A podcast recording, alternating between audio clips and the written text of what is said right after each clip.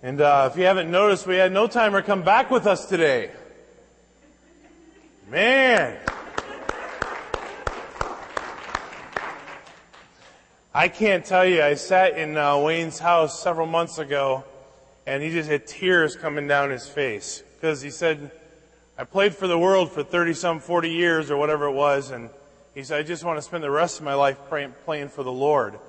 And for some of you who didn't know, he lost the movement in his, in his uh, left hand, in the fingers. It wouldn't work. And the doctor, one doctor told him, he said, well, that's just, it is what it is. You just have to live with it. They're gone. You can't move them. And if you can't move them, you can't play the, play the guitar. And uh, Wayne told me it was, uh, the doctor said it was neuropathy. And I said, I don't think it is, but okay, I'm not a doctor. Well, end up through a series of circumstances, he got a different doctor. And uh, he did a new set of work, workup, a new set of blood work, and so forth. Found out it was what? Potassium? Potassium. That's all it was. Within a couple of days of taking the potassium, he had his fingers back. And uh, next thing you know, he's playing again. Praise the Lord. Isn't it amazing what God does? There you go. I'll tell you what, I'm thankful for how God works and uh, gives us the desires of our heart. Right, Wayne? Amen. James chapter 1, wisdom for daily trials. In the past two messages, we have looked at the topic of endurance, and we have found that endurance does not come except we go through the trials that God allows us to face. And James tells us that the testing of our faith is a process that God uses to produce the endurance in us, which leads to maturity and wholeness in this next text of scripture found in James 1 verses 5 through 8, we see the subject of wisdom being addressed. At first glance, one might wonder why James switches gears from talking about endurance to talking about wisdom. But if you think, think this through, it becomes very logical. As one is going through the trial or the various trials that God is allowing, according to verse 1, his mind is already to be made up. In fact, he says, uh, actually verse 2, consider it a great joy, my brothers when, whenever you experience various trials. So the word consider is an imperative that said our mind is already to be made up as to how we are going to handle it. So he knows in advance how is he, how he is going to respond to the trials that are inevitable. However, living in the flesh proves to be more than difficult for many of us. So James encourages his readers to seek wisdom from God that they might know how to respond to the trials that God allows. So for a moment this morning, let's look at verses 5 through 8 and let's see what God has to say about the topic of wisdom. And uh, let me just say this morning, I'm going to read a lot of scriptures. And uh, I'm going to be spending a few moments in Proverbs. So uh, if you want to follow along, as I say often, I'm going to speed read through something. I highlight some points. And uh, so if you can't keep along, that's okay. They'll be on the screen. But we're going to kind of fly through some of it, otherwise we'll be here till next week. And I know you don't want that. So, let's begin with verses 5 through 8. It says, Now if any of you lacks wisdom, he should ask God, who gives to all generously and without criticizing, and it will be given to him. But let him ask in faith without doubting, for the doubter is like the surging sea, driven and tossed by the wind. That person should not expect to receive anything from the Lord. An indecisive man is unstable in all his ways. Dear Heavenly Father, Lord, we thank you so much that, Lord, not only do you remind us that we are going to face trials, and Lord, you tell us that we're to have our mind made up in advance how we're going to respond to it with the right attitude, so that we may have endurance, that we may be complete and whole, lacking nothing. But Lord, then you go on to give us the solution to how we handle it. We get wisdom from you. And I pray, God, this morning that you would work in our hearts, Lord, to teach us what we need to learn concerning wisdom. Lord, might we walk away with a, a different picture of what wisdom is all about. Lord, that we may desire it for our everyday living, wisdom for daily living. And God, I pray that your Holy Spirit would bring encouragement where encouragement is needed, bring conviction where conviction is needed. But God, I pray that you would be glorified through all that is said and done. For it's in Jesus' name we pray. Amen. But first of all, in our text in verse 5, it says, if any of you lacks wisdom, uh, I don't know about you, but I need daily wisdom. I don't know a lot about a lot of things. Uh, I know very little about a, about a few things. But I find myself constantly needing God's wisdom. He says, you might ask, what is wisdom and why is it important? Regardless of what dictionary you might look in, you'll find three basic elements of the idea of, or the definition of wisdom. First of all, it's the ability to discern what is true or right. Uh, when we think of wisdom, it goes beyond knowledge and it goes further to the ability to discern what is true and what is right. And if we look around in our culture, we can see that a lot of people proclaim a lot of things, but not all of it is true. Um, there's kind of a humorous uh, commercial on TV uh, about one of the car insurances, and uh, somebody says, "Well, this you know, makes a statement," and they said, "Well, how do you know that's true?" Well, it's on the internet. Just because it's on the internet doesn't make it true. Uh, I found, and uh, let me just say this: there's literally not hardly a week that goes by that someone doesn't call me and ask me about Henrietta Christian School. Now, those of you that have been around a little while, how long has it been since we've had a Christian school here? There you go. And every week, we still get phone calls. I mean, literally every week. Here it is years later. Why? Because it's on the internet. And it's on the internet, it's there for life, and it's true. So we get uh, teachers looking for positions, we get student or parents looking for uh, school for their children, but not everything that is proclaimed is true. Wisdom takes what is proclaimed and discerns whether or not is true or right. Second element of wisdom is this, common sense and good judgment. There needs to be good judgment when making decisions. And then number three, the summation of life, life's experiences, learning, and knowledge properly applied to daily life and circumstances. We need wisdom. And we look at our life, we look at what God has allowed into our life as far as our experiences, the things that we are learning, the things that we've had opportunity to be a part of. Uh, we look at every circumstance that God allows in our life, and we observe those circumstances. Why? So that we can learn from them, and the next time we are faced with them, we apply wisdom to the same circumstance so that we can learn and move forward. In fact, Proverbs chapter 4 verse 7 says this, wisdom is supreme. Some of your translations may say wisdom is a principal thing. It's the bottom line here. Wisdom is supreme, so get wisdom. And whatever else you get, get understanding. And what you're going to find in several of these next verses that we're going to look at in the book of Proverbs, you will often find that wisdom and understanding and discernment are almost used in, together within a clump of verses, almost inevitably throughout the scriptures. So if you would take your Bibles and turn to Proverbs chapter 1. This is where I said we're going to be here for a few minutes. Proverbs chapter 1, I want to read the first several verses here. And we're going to understand. And I want you to think in the context of my daily life. How you get up in the morning, how you respond to circumstances, the people that you face, the workers that you work with, the financial situations that you may be facing, the, the illnesses that you may be facing, in every circumstance of life, apply the wisdom that we're going to learn about here in just a moment. So beginning in verse 1 says, The Proverbs of Solomon, son of David, king of Israel, here's the purpose, for learning what wisdom and discipline are.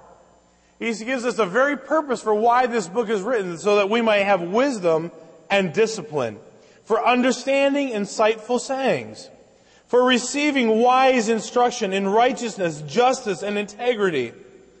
Let me ask you a question. Is integrity needed in our culture? Is wisdom needed? That's why he says these things are here so that you might be able to, to discern what is the best solution. What is the answer? So verse 4, for teaching shrewdness to the inexperienced, knowledge and discretion to a young man, a wise man will listen and increase his learning, and a discerning man will obtain guidance. So once again, you see with wisdom comes discernment, there comes understanding, and there comes an application of what is being talked about. So, verse 5, a wise man will listen and increase his learning, and a discerning man will obtain guidance. For understanding a proverb or a parable like the, the words of the wise and their riddles. This honor is for all his godly people. Hallelujah. Actually, I jumped up to the next page. The fear of the Lord, excuse me, verse 7, is the beginning of knowledge. Fools despise wisdom and discipline. So what is the beginning of knowledge? The fear of the Lord. That's where it starts. If you want to have wisdom for daily living, wisdom to face everything that God allows in our life, it starts with a healthy fear for the Lord. Going on here, look at down to verse 20. It says, wisdom calls out in the street. She raises her voice in the public squares. She cries out above the commotion. She speaks at the entrance of the city gates. Now think about this. Get in your mind's eye a picture of what is taking place. In life, there's commotion. There's distraction. There's this taking place over here and that taking place over there and this circumstance over here. And there's everything going on around us. And the picture here is a busy street, almost as if you're downtown and there's cars uh, hustling and bustling by and people are walking down the sidewalk. There's everything going on everywhere. And there's a situation. And wisdom is crying out above all of it. It's the voice that is trying to get our attention so that we can respond to everything that's taken place in a biblical fashion. So it says she raises her voice in the public square. She cries out above the commotion and speaks at the entrance of the city gates. How long, foolish ones, will you love ignorance? How long will you mockers enjoy mocking? And you fools hate knowledge. If you respond to my warning, then I will pour out my spirit on you and teach you my words. So wisdom is there for the taking. And yet fools love their foolishness. Scoffers love their mocking. Verse 23, if you respond to my warning, then I'll pour out my spirit on you and teach you my words.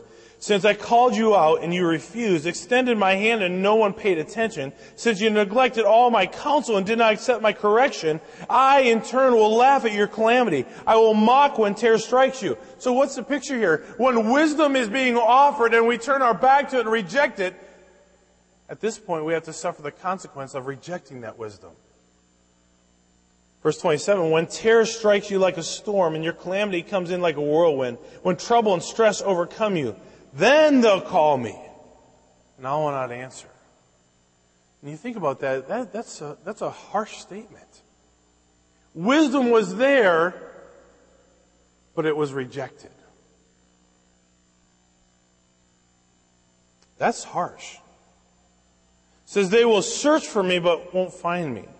Why? Verse 29, because they hated knowledge. They didn't choose to fear the Lord. And go back to verse 7. The fear of the Lord is the what? Beginning of knowledge. And when people f- don't fear God, they don't receive His knowledge, they turn their back on His wisdom, the result is solitude, despair, distress. Look at verse 29. Because they hated knowledge, they didn't choose to fear the Lord, were not interested in my counsel, and rejected all my correction. They'll eat the fruit of their way and be glutted with their own schemes. For the turning away of the inexperienced will kill them, and the complacency of fools will destroy them. But whoever listens to me will live securely and be free from the fear of danger. What's he saying here? The whole context here is wisdom. Verse 29. Whoever listens to me, the wisdom that's crying out, will live securely and be free from the fear of danger. Going into chapter 2 just for a few moments here says, My son, if you accept my words and store up my commands within you, listening closely to wisdom and directing your heart to understanding, furthermore, if you call out to insight and lift your voice to understanding, you, if you seek her like silver and search for her like hidden treasure, then you will understand the fear of the Lord. So what's he saying here? Not the third time. The fear of the Lord is linked to understanding, is linked to knowledge, is linked to wisdom. If you want wisdom, it starts with fearing God. It says, and discover the knowledge of God. For, verse 6. For the Lord gives wisdom, from his mouth come knowledge and understanding. Once again, you see the link between wisdom, discernment, understanding, knowledge. Verse 7, he stores up success for the upright. He is a shield for those who live with integrity, so that he might guard the paths of justice and protect the way of his loyal followers. What are the followers? Those who follow wisdom. Then you will understand righteousness, justice, integrity, every good path. For wisdom will enter your mind and knowledge will delight your heart. Discretion will watch over you and understanding will guide you. rescuing you from the way of evil, from the one who says perverse things. For they are life to those who find them, and hell to one's whole body. Guard your heart above all else, for it's, it is the source of life. Don't let your mouth speak dishonestly, and don't let your lips, lips talk deviously. Let your eyes look straight forward and fix your gaze straight ahead. Carefully consider the path for your feet, and all your ways will be established. Don't turn to the right or to the left. Keep your feet away from evil. How can we do that? By applying God's wisdom, which starts with fearing God. See, the person that fears God will be concerned about where his feet go. The person who fears God will be concerned about what his eyes look at. The person who fears God will be concerned about what his ears listen to. The person who fears God will be concerned about what his mind dwells on. That's where it starts. And that's where we need wisdom daily. So fear of God gives us discernment. We apply the knowledge of God and understanding, and we get wisdom. See, it's not just enough to know. See, a lot of us know far more than what we practice. If we were to go around and take a survey of everyone in the room, probably most of you grew up in church most of your life, or at least parts of your life. We've heard the stories, we've read the verses, we've been preached at, we've been taught. We know far more than what we apply. And that's where knowledge is not just good enough by itself. The knowledge, along with the fear of God, applied to understanding, results in wisdom. Going on here. Look at chapter 3.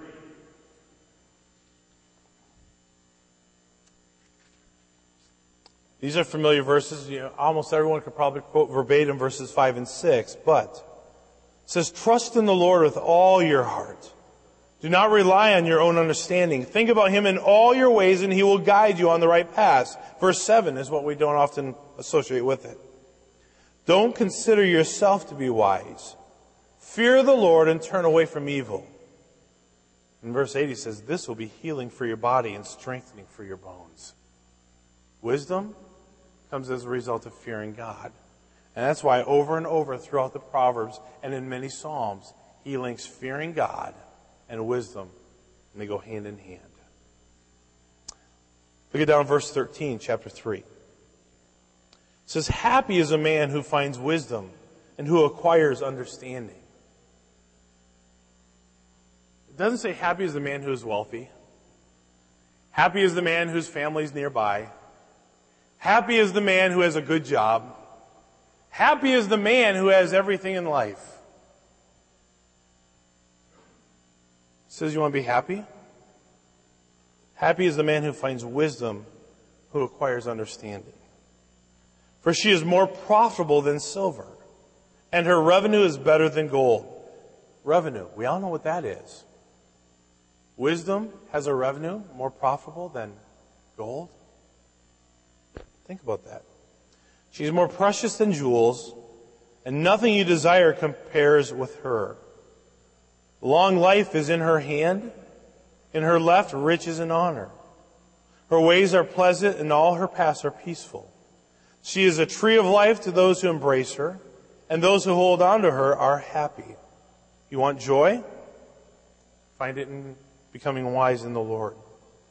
The Lord founded the earth by wisdom and established the heavens by understanding.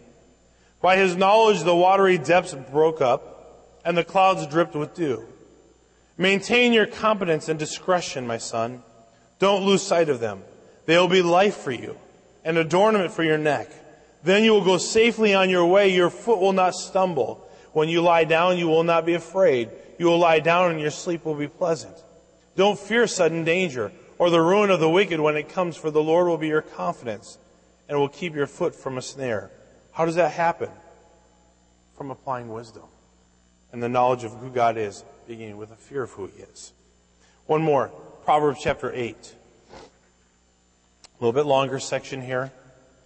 And we could go on throughout many chapters of the Proverbs. Why don't we look at one more chapter? Goes right along with what Proverbs chapter 1 talks about.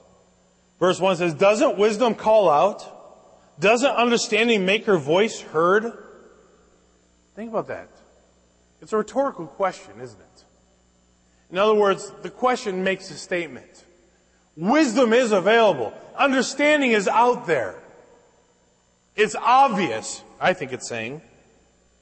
At the heights overlooking the road, at the crossroads, she takes her stand. Beside the gates of the entry to the city, at the main entrance, she cries out. What's he saying here? It's all around us. It's making itself known. See, apply this to every circumstance of life. Apply it to the culture that we live in. Apply it to our job. Apply it to our every circumstance that comes our way. Wisdom is available if we will open our arms up to it. He says, I am there for you. It's screaming out. Verse 4 says that, people, I call out to you, my cry is to mankind.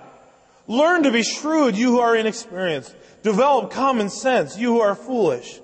Listen, for I speak of noble things, and what my lips, lips say is right. For my mouth tells the truth, and wickedness is detestable to my lips. What gives a person discernment? The wisdom. How is it that I can handle every circumstance that comes my way? By applying the wisdom of God. That's why he says, don't be in, don't be in a rush. Don't be overcome by the circumstance. Don't be in a tizzy because this thing happened. Wisdom says, you know what? Slow down. Evaluate. Apply common sense. And just rest in the Lord. Verse 8. All the words of my mouth are righteous. None of them are deceptive or perverse. All of them are clear to the perceptive and right to those who discover knowledge. Accept my instruction instead of silver, and knowledge rather than pure gold. For wisdom is better than jewels, and nothing desirable can compare with it. I mean, think about that. It says that nothing in life can compare to good old biblical wisdom, godly wisdom. Verse 12, I, wisdom, share a home with shrewdness and have knowledge and discretion. And once again, there you see the links between wisdom, discernment, understanding, knowledge. The fear of the Lord is to hate evil. I hate arrogant people, evil conduct, and perverse speech. I possess good advice and competence. This is the voice of wisdom talking here. It's almost as if wisdom is a person saying, this is what I like, this is what I don't like says, I have understanding and strength. Verse 15, it is by me, wisdom, that kings reign and rulers enact just law. It's by me, wisdom, I'm adding that word, princesses lead, or princes lead, and as, as do nobles and all righteous judges. I love those who love me, wisdom says.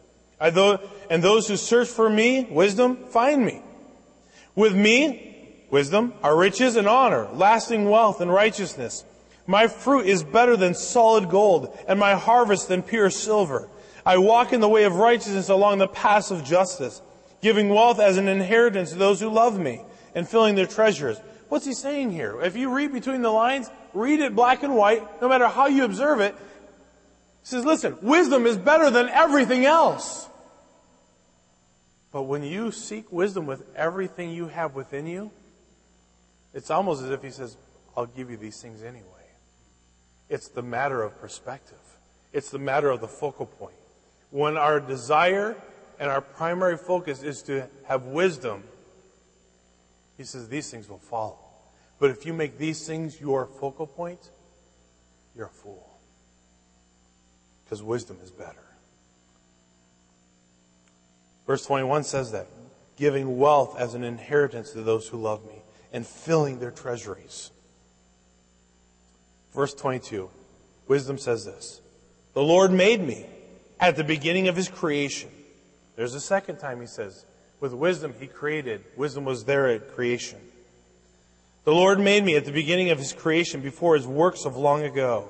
I was formed before ancient times. From the beginning, before the earth began, I was born when there was no watery depths and no springs filled with water. I was delivered before the mountains and hills were established. Before he made his, made the land, the fields, and the first soil on earth. I was there when he established the heavens, when he laid out the horizon on the surface of the ocean. When he placed the skies above when the, fount, the fountains of the ocean gushed out. When he set a limit for the sea so that the waters would not violate his command. When he laid the foundations of the earth, I was skilled craftsman beside him. I was his delight every day, always rejoicing before him. I was rejoicing in his, unha- his inhabited world, delighting in the human race. And here's what he closes with verse 32 and following. And now, my sons, listen to me. Those who keep my ways are what? Happy.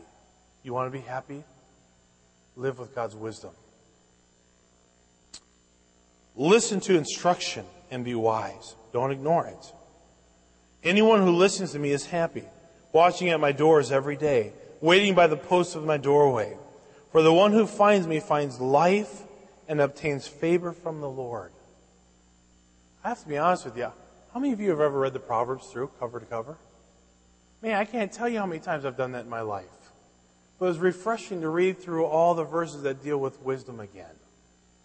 It just puts a perspective on life that we need God's wisdom more than anything else. For daily living, to handle everything as God would have us to handle it, we need wisdom. But verse 36, there's a warning. But the one who misses me harms himself, and all who hate me love death. Wow, what, a, what, are some, what are some strong words concerning wisdom? We can begin to see why God's Word places such a high emphasis on wisdom. It doesn't matter whether it is a difficult decision you are facing, a neighbor that has irritated you, a question of how you will deal with temptation, etc. It doesn't matter the trial that you are going through or the trial you're about to face. God's wisdom will guide us through. Back to our text here in, in James chapter 1 just for a moment, and we're going to be jumping around a little bit. Verse 5 says, Now if any of you lacks wisdom, he should ask God, who gives to all generously and without criticizing, and it will be given to him. As he just says, make up your mind. Consider it joy. He says you need to determine in advance, because remember, that's an imperative. And whenever implies from the original language, it's not if you face a trial, but when. So the trial is not probable, it's inevitable. And now you're going to need wisdom as you go through it. Because in our flesh, apart from applying God's wisdom, we're going to handle it wrong. Especially if we do it within our own strength and our own understanding. We need God's help for this. The apostle Paul understood the value and importance of wisdom. Um, I was amazed once again in studying this how many times Paul to his churches and regardless of where he was ministering, always said, I'm praying that God would give you wisdom. In fact, let's look at a couple of these. The first one is in Ephesians chapter 1. Uh, Ephesians chapter 1 and verses 15 through 19, he says this. This is why, well, actually, let me go back to verse 13 so kind of give you a little more of the context says, when you heard the message of truth, the gospel of your salvation, and when you believed in him, you were also sealed with the promised Holy Spirit. He is the down payment of our inheritance for the redemption of the possession to the praise of his glory. This is why, since I heard about your faith in the Lord Jesus and your love for all the saints, I never stop giving thanks for you as I remember you in my prayers. Paul is saying to them, I've heard about your faith. I understand what's going through. And he says, I'm praying for you. What is he praying for? Verse 17. I pray that God, the God of our Lord Jesus Christ, the glorious Father, would give you a spirit of wisdom and the revelation of His knowledge. He didn't say, hey, I'm not praying that your church gets bigger. I'm not praying that you guys can get, build a great big new building. He says, no, I'm praying that the God of our Lord Jesus Christ would give you wisdom. Why? Because churches need wisdom. Ministries need wisdom. We see what happens when wisdom is not applied to churches and God's ministries. They fall apart. They go astray. They cease to preach the gospel. So he goes on, verse 18. I pray that the perception of your mind may be enlightened so you may know what is the hope of this calling what are the glorious riches of his inheritance among the saints? And what is the immeasurable greatness of his power to us who believe according to the working of his vast strength? He said, you need knowledge so that you can have discretion to know what these things are. It's amazing. You could go to churches across America and ask this pastor, what's the most important thing? What's the most important thing? What's the most important thing? And guess what? Everybody's going to have a different answer. That's why Paul says, I'm praying that you might have wisdom. Why? He says, I'm praying that the perception of your mind may be enlightened so that you may know what is the hope of his calling. He said, that's important. And you need wisdom to see it. I don't know about you, but us pastors can be off base a little bit. I think every one of us, if we're not walking with God and applying His Word, it's very easy to say, well, this is really important. We got to do this. All of us have that potential of looking for the wrong things and making the wrong things primary. So he says, I want you to have wisdom so that you might know the hope of his calling, so that you might know what are the glorious riches of his inheritance. Because sometimes what we think is glorious inheritance is not what God thinks is a glorious inheritance. And what is the immeasurable greatness of his power? So he's reminding this church, he says, I'm praying that God will give you wisdom. Go over a book to Philippians chapter 1.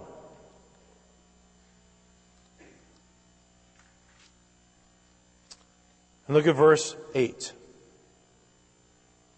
says, For God is my witness, how deeply I miss all of you with the affection of Christ Jesus. And I pray this, that your love will keep on growing in knowledge and in every kind of discernment. Remember we said, knowledge, discernment, understanding, properly applied, promotes wisdom, so he said, I pray this, that your love will keep growing in knowledge and every kind of discernment, so that you can approve the things that are superior and can be pure and blameless in the day of Christ, filled with the fruit of righteousness that comes through Jesus Christ to the glory and praise of God. He says, I'm praying that you'll have discernment. What is discernment? Knowledge applied, common sense applied. Look over another book, Colossians chapter 1. Everywhere Paul went, same message for these churches and the people of the churches, for these leaders, that they might have wisdom, that they might apply a discernment. Look at verse 9. It says, For this reason also, since the day we heard of this, we haven't stopped praying for you. We are asking that you may be filled with the knowledge of His will in all wisdom and spiritual understanding. Why? so that you may walk worthy of the Lord, fully pleasing to Him, bearing fruit in every good work and growing in the knowledge of God. How do we do that? He says, I'm praying that you'll have wisdom so that you can do this. Obviously, Paul understood the importance and the value of churches gaining wisdom. And folks, we're no exception. Wisdom is an absolute necessity for daily living if we are going to be godly. It's so easy to live in the flesh. All of us struggle with that. Every day we have a fresh opportunity to exercise discernment, the knowledge of God, to apply His wisdom to everything that comes our way. And by doing so, we become more godly. Back to our text in James chapter 1. We see how wisdom is received. We see this right away in verse 5 says, Now if any of you lacks wisdom, he should what? Ask God. It's amazing how many times God in His Word says to ask. He says, Some of you have not because you ask not. He says, if you want something, you have to ask for it. But he says, well, as it pertains to this wisdom, if you want wisdom, ask for it. This is the second imperative in chapter 1. The first imperative was the word consider. the second imperative is this word ask. So, uh, a man or woman in need of wisdom is to ask for it. In this light, asking God for wisdom is not really an option, but rather a command, because it is an imperative. So when life circumstances would knock us off balance, we are not to act ignorantly or foolishly, but we're to act with God's wisdom because he says, if you'll ask me for it, I'll give it to you. There's something to be said of those of us who may not ask for it. If we don't ask God for wisdom, what does that imply? I got this one, God. Don't worry about it. Uh, it's under control. Um, I don't know about you, but I find myself not asking God enough. I find myself just kind of going through life sometimes. I find myself just getting up, getting going, and starting on the to-do list. It may include reading the Bible. It may include some time in prayer. But I find myself just going through the daily motions because that's what all of us do. We get up, we get moving, we go forward. But how many of us really truly stop and say, God, I need your wisdom. Today, God, I'm going to work and my coworkers are going to frustrate the tar out of me. And I need your wisdom, God. Today, God, I got this situation and God, I need your help. Could you give me wisdom in knowing how to deal with it? It is so easy to pick up the phone and say, Hey, John, did you hear what happened the other day? Uh, man, I don't know about you, but I'm just so irritated. I just want to slap the guy. And I'm telling you what, if he, does, if he opens his mouth one more time, that's exactly what I'm going to do. And, and by the way, you can tell your friend, that's what we're good at. We're good at calling our buddies and our friends who will sympathize with what our situation is. We're good at letting those around us who will comfort us in the frustration. Rather saying, God, I'm not going to worry about telling anybody else about this, but you know the situation. Um, and I need your help to know how to deal with it. That ought to be our first response. Because he says, if you lack wisdom, you don't know how to deal with it, just ask me, and I'll give it to you. And we just read through all the Proverbs and how important it is and how awesome it is. And he says, those who reject it, there'll be a day where it'll be too late. Because once we start responding in our own flesh, once we respond in our own knowledge and what we think is right and what we think is best, by then it's too late. We need to head that off by seeking God's face first. So when life circumstances would knock us off balance, immediately we are to ask God for wisdom. And the person who asks for wisdom receives a generous supply of wisdom. Um, just for a moment, keep your finger there, but turn over to Matthew chapter 7. Just kind of another principle to kind of throw in the mix here. Matthew chapter 7, verse 7 says, Keep asking, and it will be given to you. Keep searching, and you will find. Keep knocking, and the door will be open to you. For everyone who asks receives and the one who searches finds, and to the one who knocks the door will be opened. What man among you, if his son asks for him bread, will give him a stone? Or if he asks for a fish, will give him a snake? If you then who are evil know how to give good gifts to your children, how much more will your Father in heaven give good things to those who ask him? Jesus makes it clear. I want to give you the things that you ask. I want to make sure that you have what you need. So God gives His wisdom without criticizing, without reproach. Remember, this wisdom is needed in order that we might handle the trials of life correctly that we talked about in the first couple verses. Also, notice verse 6 here. We see the condition of receiving God's wisdom. He says, if you'll ask me, I'll give it to you, but here's, this, here's the requirement. Here's the prerequisite.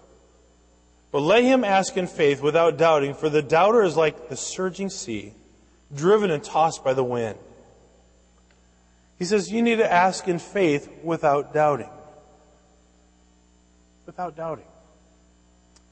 Um, you've probably heard me say this at one point or another if you've attended this church very long. Why do we bother praying if we don't believe God's going to answer? It's wasted breath. It's almost like, well, God, you know, I got this circumstance. I know you're probably not really interested in it, but just in case you might be, you know, have a thought towards it, uh, here it is. What kind of prayer is that? You say, well, Pastor, I don't pray that way. You are praying that way if you don't believe that God's going to do something. If you don't believe God's listening, if you don't believe that God's going to respond, now let me say, I didn't say respond the way you want. Sometimes we have a little mindset of how we want God to work. But he says, let him that asks, he says, if you ask wisdom and don't doubt that I'll give it to you, I'll give it to you. So, without doubt, he makes it very clear. That's the condition of receiving God's wisdom. Ask in faith without doubting. In fact, go back just a couple pages to Hebrews chapter 11. Verse 1 says this Now faith is the reality of what is hoped for, the proof of what, not, what is not seen. You can't always see what faith is, just like you can't always see the air, but you see the results of it. You see how the trees move when the wind blows. you see the results of faith when it's properly applied. And look at down verse 6. This is what I was just talking about. Verse 6 says this Now without faith, it is impossible to please God. For the one who draws near to him must believe that he exists and rewards those who seek him. What's he saying here? If you're going to approach me, you better believe that I'm here. And if you believe that I'm here, you better believe that I'm going to work. So we see the condition is not no doubting. Matthew 21, another principle just goes along with this. Matthew chapter 21, verses 21 and 22. Jesus answered him and answered them, I assure you, if you have faith and do not doubt, you will not only do what was done to the fig tree, but even if you tell this mountain, be lifted up and thrown into the sea, it will be done. And if you believe, you will receive whatever you ask for in prayer. What's he saying here? The principle is made. You've got to trust God that He can do what you're asking for. Now, does that mean is I have a blank ticket? No. There are parameters. We don't have time to get into all those. But faith has to be present. Um, I won't take the time to look into Matthew chapter 13, but remember Jesus going back to his hometown, and uh, everyone just kind of looked and says, "Wasn't that Jesus? Isn't that? Well, isn't his mother Mary and father Joseph? Isn't, isn't that isn't that just Jesus that grew up here?" And verse 58 says, "And Jesus did not many mighty works there because of their unbelief." When we don't believe and exercise our faith in God, guess what? You won't be disappointed because He's not going to work. No faith equals no blessing. It's just that clear. One more, John chapter 14, verses 13 and 14. It says, Whatever you ask in my name, I will do it so that the Father may be glorified in the Son. If you ask me anything in my name, I'll do it. What's the purpose? That God might be glorified. When we go through the trials of life, and guess what? It's not probable, it's inevitable. When we face those difficult circumstances and we call on God for wisdom to make sure that we handle them correctly, guess who is glorified? God.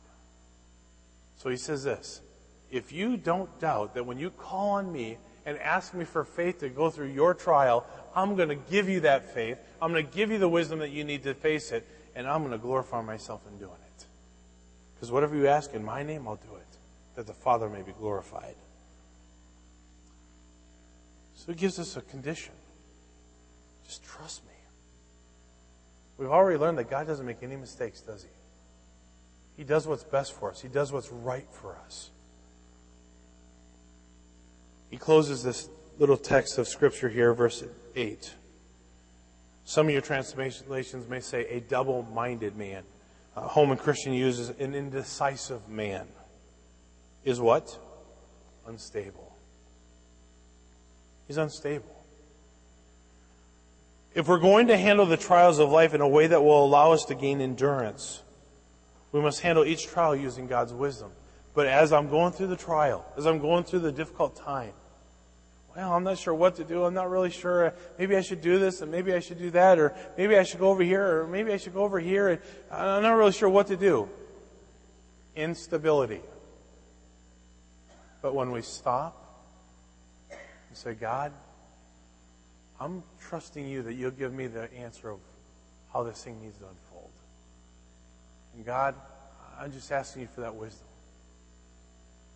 That person God says, I will grant wisdom to. The trials are not for no purpose. You understand that? Everything that God allows. I mean, we're talking about the concept of going through trials and gaining endurance through the testing of our faith. But he says you're going to need wisdom along that journey. Right? But God doesn't make any mistakes. God knows exactly what's best for us. He knows how to handle every circumstance. So he says, if you just trust me, I'll give you what you need. But instability is not what we want. We want God to be glorified. So, if we're going to handle the trials correctly, biblically, in a way that allows us to gain that endurance, we need to seek God for His wisdom. We know how valuable it is. If we make anything else our focus, God says we're foolish.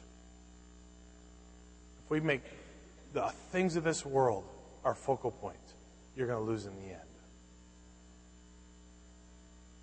But the bottom line is when we focus on gaining wisdom, according to Proverbs, God will bless anyway. It's kind of like Matthew 6:33. Seek first the kingdom of God and his righteousness, then all these things will be added to us. But in our culture, it's like seek everything else and oh yeah, throw church in there on the side. Seek everything you want and have a little bit of religion too. But that's the problem. It's religion, not a relationship. God wants a relationship with us. He wants our attention. Challenge us all. You're going to go through difficult times. Every one of us are going to go through things that maybe are particular to us as individuals. But we have to know that you're not the only one going through it. You may be facing something that she's not facing, and he may be facing something that he's not facing, but God says, well, it doesn't matter the circumstance. I'm doing my work. Call on me for wisdom, and I'll help you through it.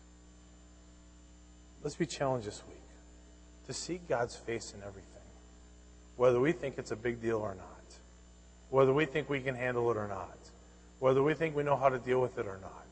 Let's say, God, what is your will? What is your uh, plan in this? What is it that you want me to learn? How is it that you want me to respond?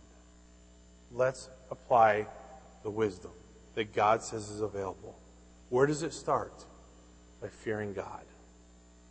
Taking the knowledge of God and everything that He's doing through is giving us discernment and understanding and properly applied gain wisdom.